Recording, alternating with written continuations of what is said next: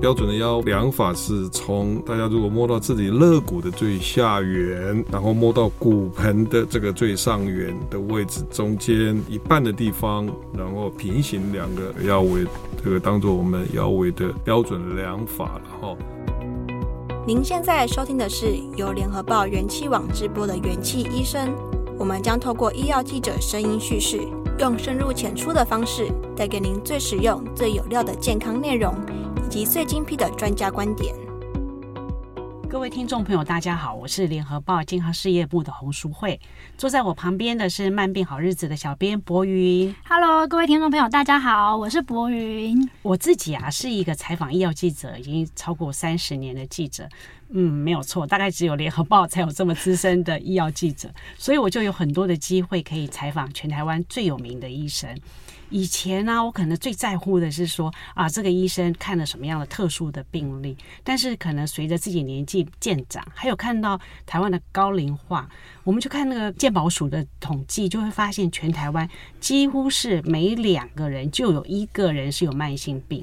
慢性病指的可能包括糖尿病、高血压、高血脂、肥胖。而且我最近还在我身边看到有二三十岁的年轻人就已经高血压了。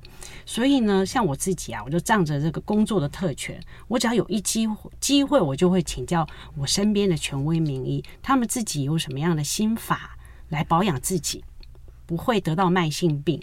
然后，尤其这些小的方法，又可以成为他们重要的日常习惯。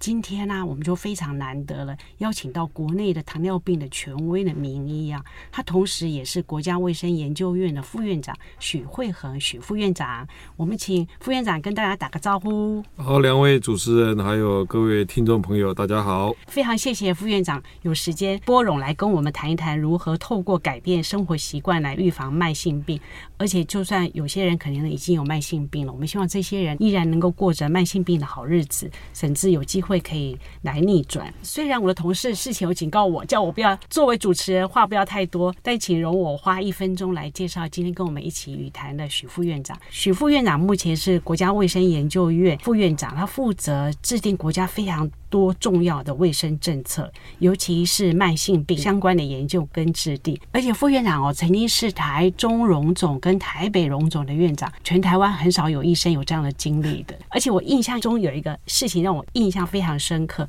有一次。大陆的一名大咖名医，他来到台湾来跟许副院长，那时候是许院长同台演讲。可能呃台下的观众都以为这个大陆的这个非常有名的，甚至在亚洲非常有名的糖尿病权威是呃远道来的和尚会念经，所以就一直问这个大陆的医生。但是我印象很难忘记的就是这个大陆医生每一次回答问题之前，他就会看看隔壁的许副院长。当时的许院长说。啊，你们其实这一题应该要问许院长，他其实比我更专门。所以今天呢，我们就把许院长请到我们身旁来，来跟他好好的来请教。真的，我觉得对我来说啊，我今天在这个节目里面，我担任的角色就是我旁边的是淑慧姐，然后对面的是徐副院长。我真的是一个一般民众小白，就是白纸的身份来跟两位请教，然后聊这些事情。那在节目一开始的时候呢，我想要先跟听众朋友分享一个非常小的故事。是，其实这个小故事呢，也是从副院长这边呢来给我的。就是大家会常常听到啊，就是生理时钟，大家会说，哎，你在你平常的生活作息生理时钟有没有正常啊？有没有按照这个你的生理时钟来去生活作息啊？定时起床啊，定时睡觉啊，这件事情其实很重要。哎，它只是我们生活中一件非常小的事情。其实这件事情它还曾经得过诺贝尔奖哦，就是有美国的科学家他来研究。然后呢，发现其实人类的生理时钟跟我们这个疾病有非常大的关系。所以，其实为什么我要讲这个小故事，只是想要跟听众朋友分享，就是呢，很在生活中非常小的事情都有可能导致你的疾病的产生。所以，我们应该要更注意这些事情。但是呢，这些事情是什么呢？诶，我就要请许副待会来告诉我们了，因为我不是专家，我可能讲不出来到底哪些是这些小事情。是。那就请许副院长，也许从生理时钟这些数字开始，就是您看了成千上万的病人，你其实心里头一直有一个想法，觉得这些数字其实对你们是非常重要的，是哪些呢？呃，两位主持人点出了目前国人健康最重要的议题。就是所谓的慢性病，它不但在全台湾离病的人数其实越来越多，而且慢性疾病也跟生活习惯的养成有密切的关系。所以刚才两位主持人也提到了这个为什么会产生慢性病，一方面是因为我想工业化的时代，大家的呃饮食热量的摄取、活动运动的习惯跟过去都不太一样。那另外就是年龄的。啊，慢慢老化，都造成台湾跟全世界一样啊，罹患慢性病的人口快速增加。那我们在临床端或者是在公共卫生端，常被病人或者是关心的民众对象说，慢性病不管是糖尿病、高血压、心血管等等，好像我们听到说有两个主要的原因，一方面可能遗传会有一些影响，那另外一方面有人提到，其实后天的生活习惯。也有重要的关系。不过到目前为止，这两派的说法，一方面觉得遗传固然重要，但是如果能够养成好的生活习惯，其实是可以克服遗传可能带来的不好的这些基因，让身体维持在比较好的生活状态。所以今天要谈的重点，其实跟如何平常就养成好的生活习惯，包括饮食、三高。三低一个啊，包括规则的运动等等。那主持人提到的良好的作息习惯，其实最近也有一些研究发现，这个早睡早起，早睡早起，这个也跟慢性疾病的发生，特别是代谢症候群，也有一些密切的关系。早睡早起，对，多早就要早睡啊？对，这个定义当然呃，各个研究学者不一，不过一般来说，一般是以半夜十二点当做一个、哦、啊睡觉的标准的话，如果都能够尽量在啊午夜之前能够上床休息睡觉，那一方面符合身体的生理时钟，一方面啊早睡的人啊第二天能够早起，那不管是规划第二天的整天的生活。或是利用机会做点运动，事实上比那种晚睡晚起的夜猫子，其实啊，这个慢性疾病的机会减少很多。不过各位如果注意发现，晚睡晚起熬夜的人呢，容易肚子饿，吃东西会吃热量比较高的食物。事实上，体重也会比早睡早起的人体重也比较容易增加。所以最近有一些科学研究在鼓励大家要遵循我们的生理时钟，那能够。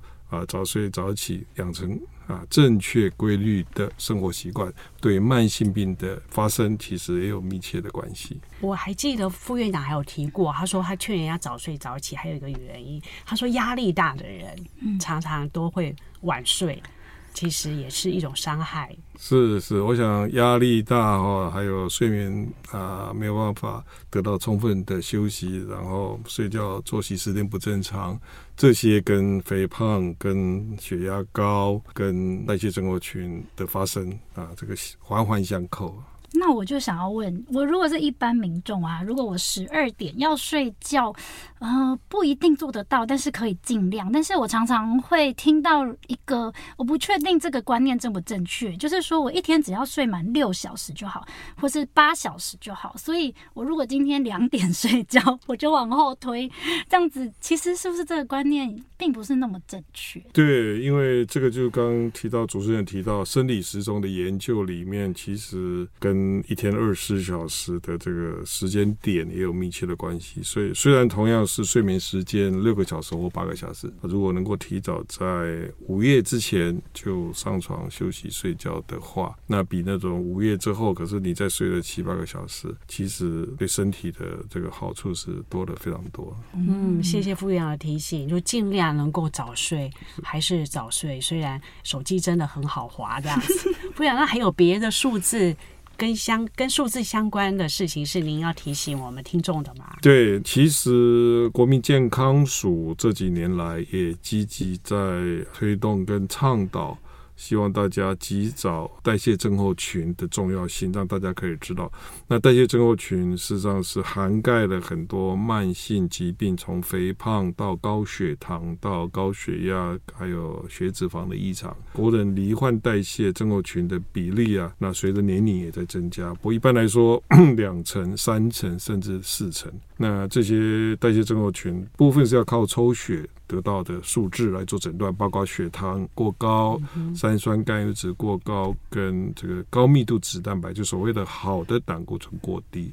那另外有两项，一个是靠量血压。一个是靠量腰围，特别是量腰围这件事情呢，我们鼓励大家跟量血压实际上是一模一样的重要的。副院长，那腰围有标准吗？有人高，有人矮，有人年纪大，您的标准是什么呢？好，我想主持人问的非常好哈，就是全世界有有关这个代谢症候群或者是肥胖、糖尿病等等相关的研究，那他们觉得，因为各个国家还有种族的身形不太一样。啊，性别、年龄都不一，所以过去大家比较常用的跟用身高跟体重的一个相处的指标叫 BMI，中文也许我们叫做身体质量指标哈。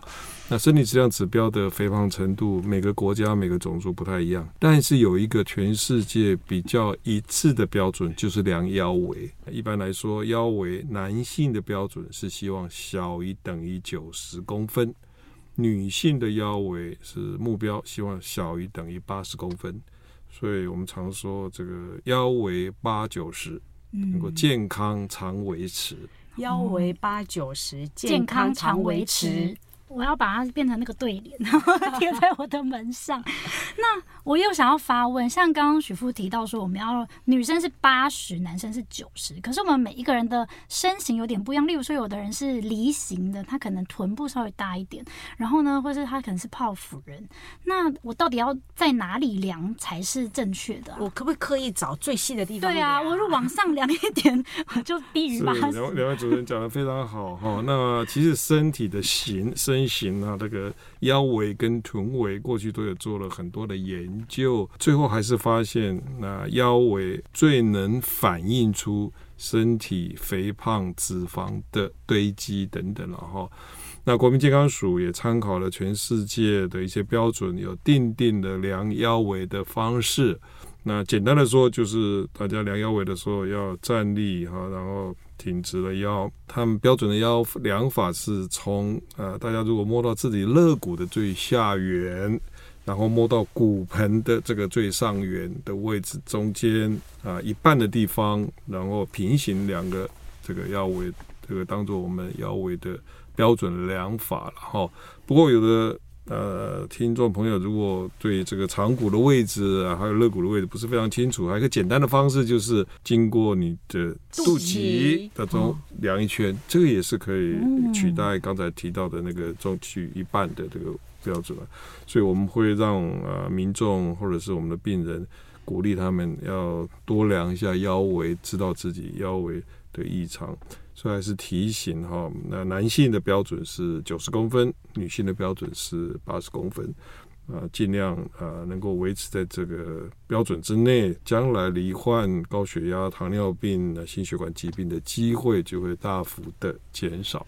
嗯，是。那我又要再问一个小白问题：如果我的腰围超标了，那我应该要怎么办？对，这个非常好的问题哈。那国民健康署在政策的订定方面也参考了全世界非常多的这个科学研究啊。目前还是推动鼓励大家从饮食的控制、规则的运动来保持那个理想的体重了哈。那饮食的控制有时候啊说起来容易，做起来也不是这么容易。刚才我提到了，建议要三低一高。低油、低盐，还有低糖。一高就是高纤维，希望把这个当做这个平常摄取饮食很重要的哈。那有关于运动方面，国民健康署的建议是，成年人哈每周每周要有五次的运动，每一次的运动时间希望有三十分钟以上，那能够让心跳加快等等，好了，这个才是叫做有效的。运动了哈。那当然，如果你的身体还没有经过健康检查不确定的时候，在做这些运动之前，也会建议还是要寻求专业的医师先评估你的心脏的功能。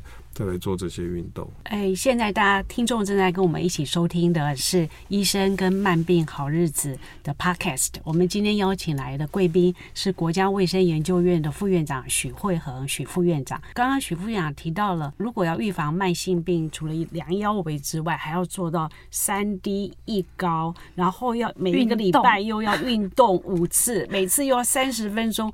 我觉得很多听众听到这里就开始打退堂鼓了。可是，我一定要给大家打一个强心针，就是大家知道吗？许副院长跟以前的许院长其实是非常非常忙的。他还是他不但要管理院长，他的医院还是国内做医疗管理跟智慧医疗都是一等一的医院。可是院长他还有时间来管理自己的健康。以前院长很少谈自己管理自己健康的心法。我们今天就要请呃院长。如果大家听到刚刚讲的非常困难的话，那您自己是怎么做到的？好，我想简单的方式就是饮食方面热量的摄取要减少哈。那现在非常流行的叫做一六八的断食法哈。那我们不太建议在接受胰岛素跟降血糖药物的糖尿病人来实施一六八。如果糖尿病人要实施的话，一定要跟医师、跟卫教师做一些讨论。那一般的民众的话，一六八有几种做法，一种是不吃早餐，只有吃午餐跟晚餐，哈，所以真正进食、进食吃东西的时间从中午十二点到晚上七八点的时间，那其他时间就不吃有热量的食物，这是一种一六八。另外，另外一种一六八是不吃晚餐。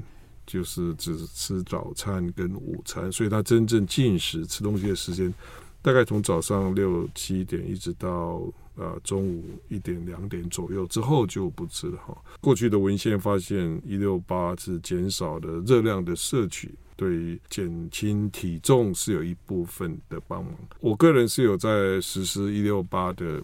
这个方式了哈，因为过去的一些研究啊发现，所以我目前的习惯是早餐不吃，所以只吃午餐跟晚餐。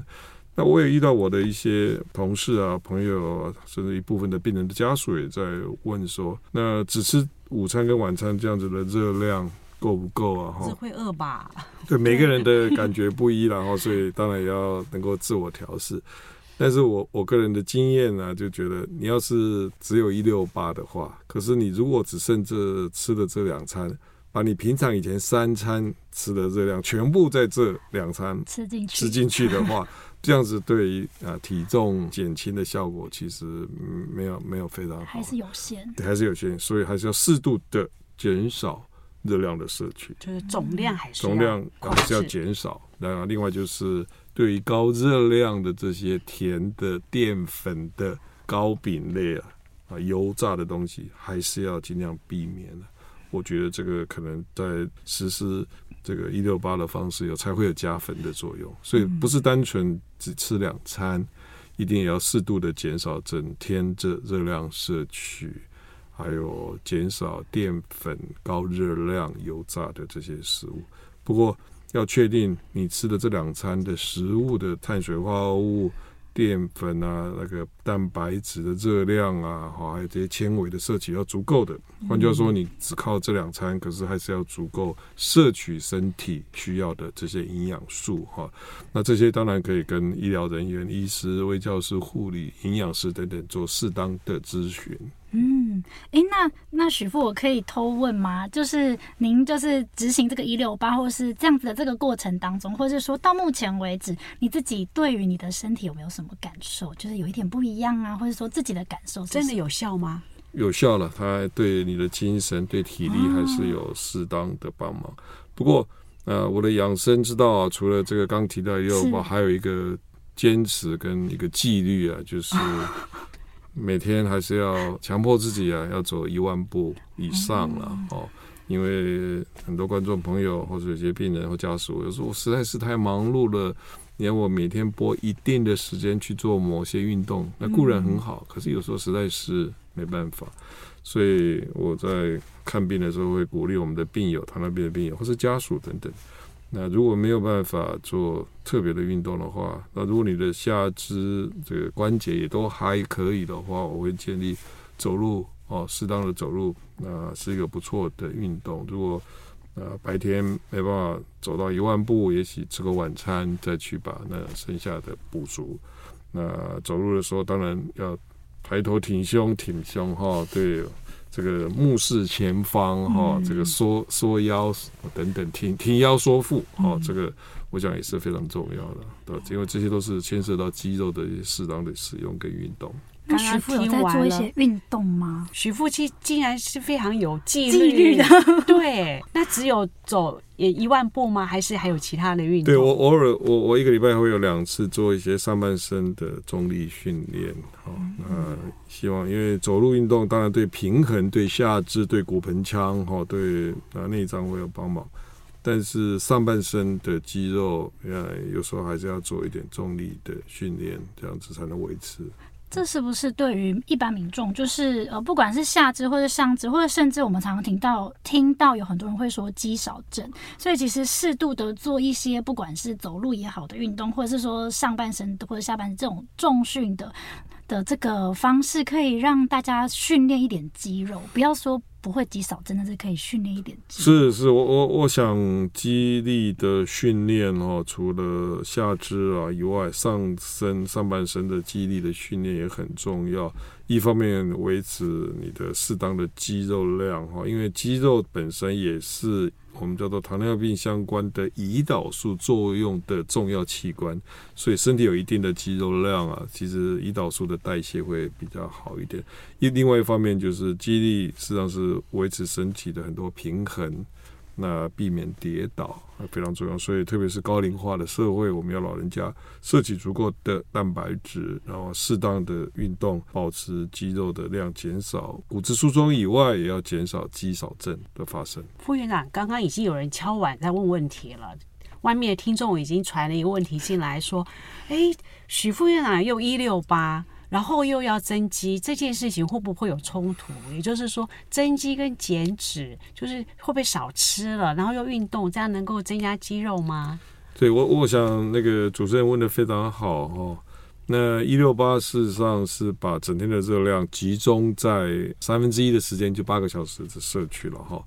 当然，这八个小时中间，你摄取的热量还是要经过一些选择。所以我刚刚提到的碳水化合物、淀粉，也许适度的做一些减少，但是蛋白质绝对不能少哦，因为蛋白质特别是每天需要身体啊维持运作跟肌肉生长很重要的。所以在剩下的那八个小时，如何适当的选择妥适的蛋白质的量，减少不需要的这些油脂等等哈。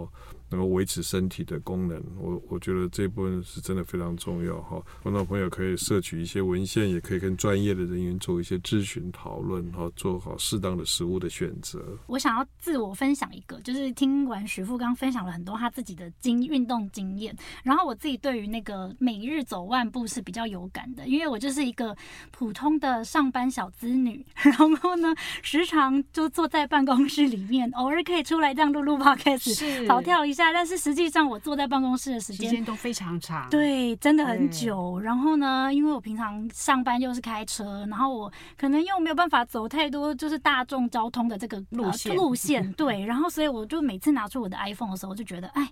每天就是只有走这样子三千四千，我就觉得哇，我对那个一万的那个距离好遥远哦。然后我自己有想出一个小方法，但是还没有到很认真的达成它，但是我有尽量，就是我可能每次停完车之后啊，要回家。就是明明我距离的我家可能只有一个巷口，可是我会故意走很大一圈，然后再回到我家的巷口，就是尽量让自己的步数能够增加多少是多少。因为我觉得我可能回家我就坐在客厅，然后我就又没有动了。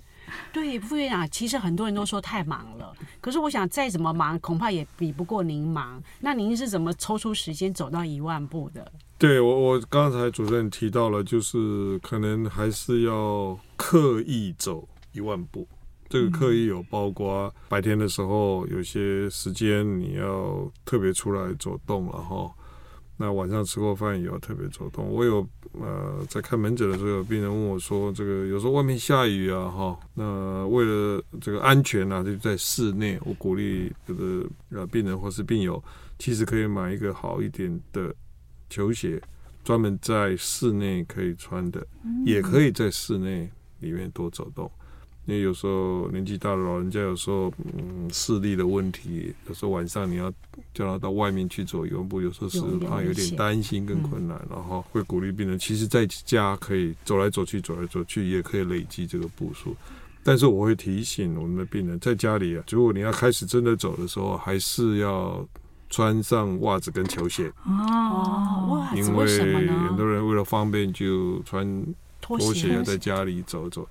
那拖鞋走路固然好，但是方便，但是有时候脚还是怕有受伤。还有球鞋对于整个脚的关节还是有适当的保护作用，所以我会说，其实你买一双专门在家里可以走动的球鞋。当你决定没有办法到外面室外走的时候，你在室内在走来走去，走来走去，那计算你的步数，穿上这个球鞋，这样子对脚的运动伸展保护还是有一定的好处。哦，这个是很棒的小 tips，我没有特别想到，因为我就觉得，哎，我回家可能就真的是坐在客厅，然后我就不动了。其实大家可以在家里可以试着自己准备一双，就是室内的，然后专属于在家里用的这个球鞋啊。我希望听众朋友听到之后，大家都可以就是回家试试看。因为事实上，现在手机的 APP 下载那个步数的那个 APP 实际上非常方便了哈，嗯、所以还是鼓励大家。那如果你有这样的想法的话，可能随身要带着这个手机，一早就带着哈，嗯、然后到晚上你先累积一下，你平常没有刻意在走的时候，到底大概走多少步？但你至少有了基础，有了这个数字，有了概念，再开始设定目标，慢慢慢慢增加。其实国外的文献发现，大概一天走个八千步，跟那个两三千步比起来，对于心血管。对于血糖的控制等，已经有很多帮忙了。当然，能够走到一万步会更理想啊！所以我鼓励啊，我们的听众朋友可以试试看，利用这个机会，我鼓励大家。非常谢谢副院长今天跟我们已经谈了很多关键的数字。我接下来我想要回到很多听友可能会非常关心的跟糖尿病有关系的数字。我想请问副院长，副院长在控制糖尿病这件事情上，大家可能略略知道有一些呃什么饭前血糖啊、饭后血糖啊、糖化血色素啊这一些数字。但是我想要请副院长跟我们谈一谈这些数值应该要怎么看，这是第一个问题。第二个问题，好像现在开始有一些连续去可以来量血糖的一些新的工具，那我们是不是要怎么样来看待这些辅助性的工具来做自我的健康管理？是不是只有糖尿病友要关心呢？还是说其实诶一般健康的人也可以慢慢来了解这些新的管理的工具？好，谢谢呃主持人非常好的问题。那过去我们控制糖尿病的金三角哈，对于血糖控制的金三角，一个是空腹的血糖。一个是餐后两小时的血糖，一个是代表平均大概一两个月的血糖。那空腹的血糖，我们都希望糖尿病的病人目标希望控制在一百二以内或者一百三以内。那饭餐后两小时的血糖，我们设定的目标是一百六，不要超过一百八。好，所以空腹一百三以内，餐后两小时一百八以内。那糖化血色素它的单位是百分比。那正常人是百分之五点五、五点六以内。那糖尿病的病人，我们希望目标在百分之七以内。嗯，能够六点五那更好。然后这个，所以一百三空腹啊，一百八是餐后两小时。那糖化血色素是百分之七，能够达到这个标准，将来长期的各种。啊，心血管、视网膜、肾脏、尿蛋白的并发症就会大幅减少。那这个金三角啊，最近受到了另外的新的科技的引入，那有了一部分的新的知识的介入哈。那因为现在大家知道，血糖会随着你每天吃东西会高高低低起伏。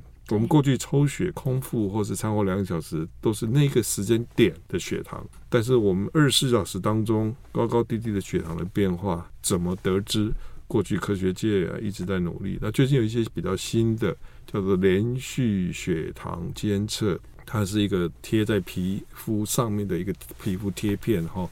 那贴上去可以每五分钟得到一个血糖的数字，它是用皮下的这个组织液的这个测定哈。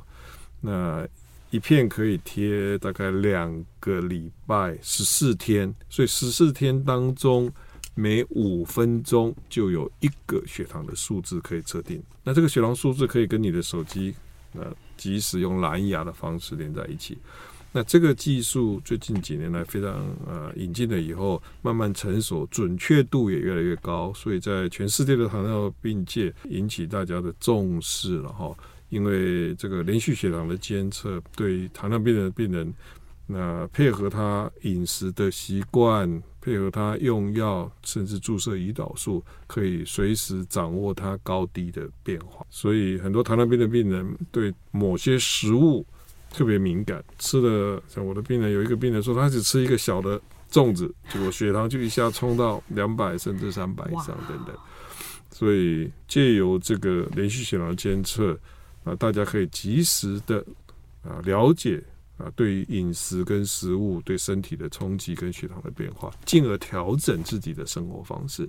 所以，有的使用这些啊连续血糖监测的糖尿病人，其实很多都啊可以让他自己的血糖的控制达到比较理想的对象了哈。好，那现在有一些还没有到糖尿病，可是介于糖尿病前期，就是介于正常跟糖尿病，有点血糖略高一点点，比正常人高，可是还不到糖尿病，那个我们叫糖尿病前期。这样子的听众或是病人，其实国民也是非常非常的多了哈。那这一部分人，现在也有一部分人试着去装这个两个礼拜的连续血糖监测，所以他可以及时掌握说，哎，我吃了一个鸡肉饭。以后，或者吃了一个便当之后，啊，我那个二十分钟之后血糖就开始高起来，可能连续高九十分钟甚至一百二十分钟才慢慢慢慢下降。那某些食物对某些人又特别容易敏感，血糖容易冲得往上快，下降得很慢。所以借由这个二十四小时的监测，慢慢慢慢修正自己的饮食方式跟饮食内容，可以让血糖达到比较理想的控制。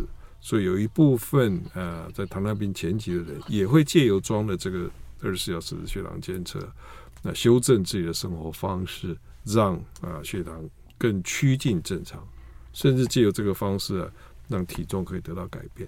那这个只是跟饮食有关，跟运动也是一样。有人常在问，这个我是饭前运动好呢，还是饭后运动好？对降血糖的效果比较明显。对，那我吃了以后多久去运动等等，像这些问题，你装了一个二十四小时连续血糖监测，你自己就可以掌握你平常的情况，做一些生活的修正。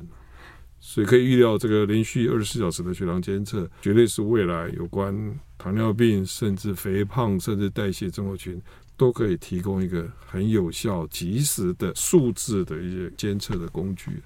那那我就想问。刚刚徐副有提到说，就是糖尿病的病患，或者是说糖尿病前期。那像我，如果目前没有糖尿病，但是我也没有在糖尿病的前期，我是一般的民众，我可以来这样子去装设试试看嘛？就是我只是想要了解自己，或者是说我想要减肥，可是我想要知道说到底吃哪些东西对我来说是是会有影响的。刚刚副院长讲了一个非常重要的观念，就即使是同样一个鸡肉饭，每个人对它的反应其实可能是不一样的。那同样是运动，不一定每个人都适合在饭后，说不定在饭前运动更适合。这个就是所谓的精准医疗的概念吗？对，这个类似像个别化的血糖的这个变化高低。所以主持人问到说，如果也许不是他还没有到糖尿病，也还不到糖尿病前期，可是他想要了解。三餐的饮食，或是一整天三餐加上点心，啊，或者加上宵夜，这时候到底血糖高低的变化，它也可以提供一定的帮忙跟数据做参考。我觉得这个是未来对这方面，然后特别是例如家族史里面有肥胖的、有糖尿病的人，虽然你自己现在还没有到糖尿病，可是你要及早知道自己对某些食物或是生活形态对自己血糖的影响。那个二十四小时的血糖监测是一个可以提供重要参考的有效的利器了。嗯，副院长，我可不可以请求一下，你可不可以再跟我们的听众朋友再复习一下糖尿病控制的金三角？糖尿病控制的血糖的金三角就是餐前血糖或叫饭前血糖、餐后血糖哈，或者是糖化血色素。那我们的目标都希望餐前血糖在一百三以内，那餐后血糖就所谓两小时的血糖在一百八以内。那糖化血色素在百分之七以内，所以一百三、一百八还有百分之七，这三个数字是糖尿病控制的金三角。那当然，如果要要求更严格的人，可能会数字会更低一点。嗯，大家记住了吗？就是。一百三、一百八，还有七，三个金三角的数字。嗯，但这个是 for 糖友的嘛？对，对，是对，是是是，是，没错。对，因为我刚刚其实是无聊想要爆料，我想说，如果我的同事他不是糖友，但是他的空腹血糖接近一百。那这样，那如果是正常，对啊，正常对正常人的空腹血糖是一百以内了，嗯，一百，一百以内了哈。那如果他接近呢？餐后血糖是一百四以内，一百四。餐后两小时血糖是一百四以内，糖化血色素是五点七以内，五点。所以再给大家提供这个血糖正常金三角，正常金三角就是一百、一百四、五点七。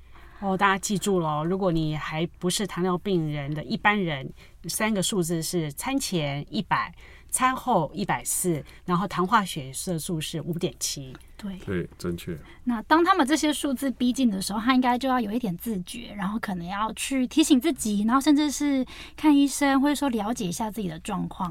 对，主持人刚刚提到了，就是说将来容易变成糖尿病的人有哪些？我们在医学界叫做高危险族群。嗯，高危险族群就是将来他比较容易变成，例如糖尿病的。那像这些，我们可能会建议及早就要修正生活习惯。虽然你还没有到那个程度，但是生活习惯是常年累积。而成，所以及早修正健康的生活习惯。有哪些高危群呢？包括我刚提到家族史中有糖尿病的。第二个，你有高血压，高血压跟糖尿病是难兄跟难弟。第三个，你曾经怀孕的时候有过糖尿病的，叫妊娠型糖尿病的。第四个，肥胖，比较肥胖的。第五个，有心脏血管的疾病的人，像这些人。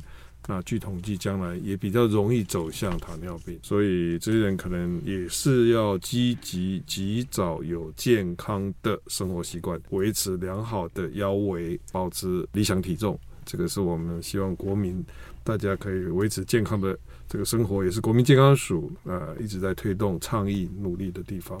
那让我再为大家重复一下非常重要的重点，就是有家族史的，有高血压的，曾经怀孕有妊娠糖尿病的，还有肥胖的跟心血管的这些，哎，这些哎听众朋友们，你们可能就要更特别关照自己的血糖的呃数值，免得变成糖尿病。那刚刚听了这么多啊，在这个节目要接近尾声的时候呢，我想要请许富还有淑慧姐，我们一起来想想，就是我们今天讲了好多大家应该要被提醒的地方，然后我们是不是应该要这个诶给自己一些目标，然后避免慢性病的产生，就是远离慢性病嘛？如果是以现在的我们的状况来说，我不知道许富或是淑慧姐这边有没有什么目标想要为自己定定？那我就先说，水姐。其实我刚开始开录之前，我想的是说，那就早睡早起，因为我觉得这个比较容易做到。可是我刚才听完副院长的分享以后，我就想要来挑战一下一六八。我觉得连副院长这么忙的人，他都可以做到的话，我好像也可以试试看。但是会不会肚子饿啊？好，那那所以所以姐，你你现在的目标是，是你要挑战一六一六八，希望能够在偶尔的时间可以做到。我恐怕没有办法跟副院长一样这样持之以恒，但是我就先开始，这样是一个好的方法吗？我觉得是，只要有目标就是好方法，就是有梦最美。好，不然我我也先来分享好了。我刚刚本来我原本在在这之前，我也是想说我想要就是立下目标是走路，但是呢，我突然。就是有一点又又转念了，就是我现在又想要许另外一个目标了，因为刚刚讲到好多事情啊，然后因为我最近的这个困扰是，我觉得我有时候喝水喝太少了，对，我前阵子呢看到了一个新闻，然后呢是在讲好像是花莲或者是慈济这边的一个大学，然后呢他的这个学生呢他们要进行一些计划，然后这个计划里面是其实是想要希望做一些比较落地的 SDGs 的这件事情，他们呢就创了一个群，就是每日喝水两千，这个群组里面呢只要被加入群组的呢，你每天就要拿一个两千的量杯或是水，就是如果是小量杯也可以，然后呢。大家互相督促，发到群组里面，然后我就想说，哎、欸，我好像可以试着做这件事情看看，但我不确定我有没有办法到两千，所以我想说，还是我目标先定一千五，我不确定就是两千会不会对我来说太困难，所以我想说，还是我先定一千五，然后我现在真的我想要试着就是开启这个群组，然后我要先把我的同事们拉进来，或是例如淑慧姐愿意加入的话，我我可以，我水喝。很很多吗？对，那你会是我们群组里面的第一名。我应该可以当班长。好，然后我或许我也会希望说，哎、欸，有机会可以在报社里面，就是大家只要愿意的人，大家都就就加入我们这个群组，然后我们大家互相砥砺、互相督促，就监督一下。我觉得好像是一个可以尝试看看的目标。对，嗯、这个是我现在突然转念，我觉得我想要试试看的事情。那我不晓得副院长，您还有，您一定都没有坏习惯的吧？我我只是要分享，我觉得要维持健康的。的生活，然后避免慢性病上升的几个重要的数字，还是跟主持人跟听众们做分享哈。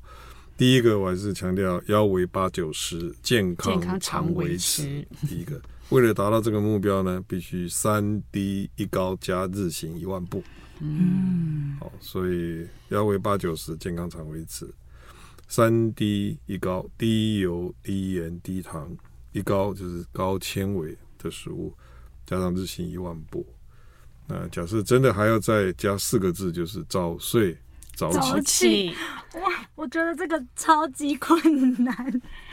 我还是我要先跟我主管说，少给我两个工作，我 就早睡早起，慢慢谈这样子。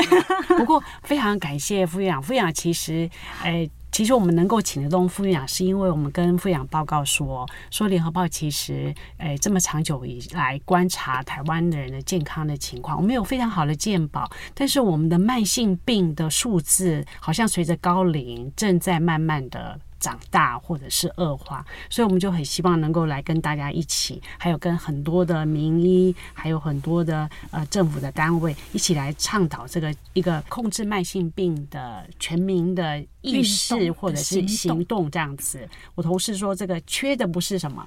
方法，那缺的是什么？对自己要负责任。是，今天请务必要记住副院长给我们提醒的几个数字，我在帮忙补充。副院长最后还没有讲到的是糖尿病的几个金三角数字，大家如果需要的话，可以再回去听副院长刚刚一再的提醒的。那今天非常感谢副院长来跟我们一起来录这个 podcast，我们希望再下来。已经有人在敲碗要问下一集可不可以来谈，可不可以吃橘子？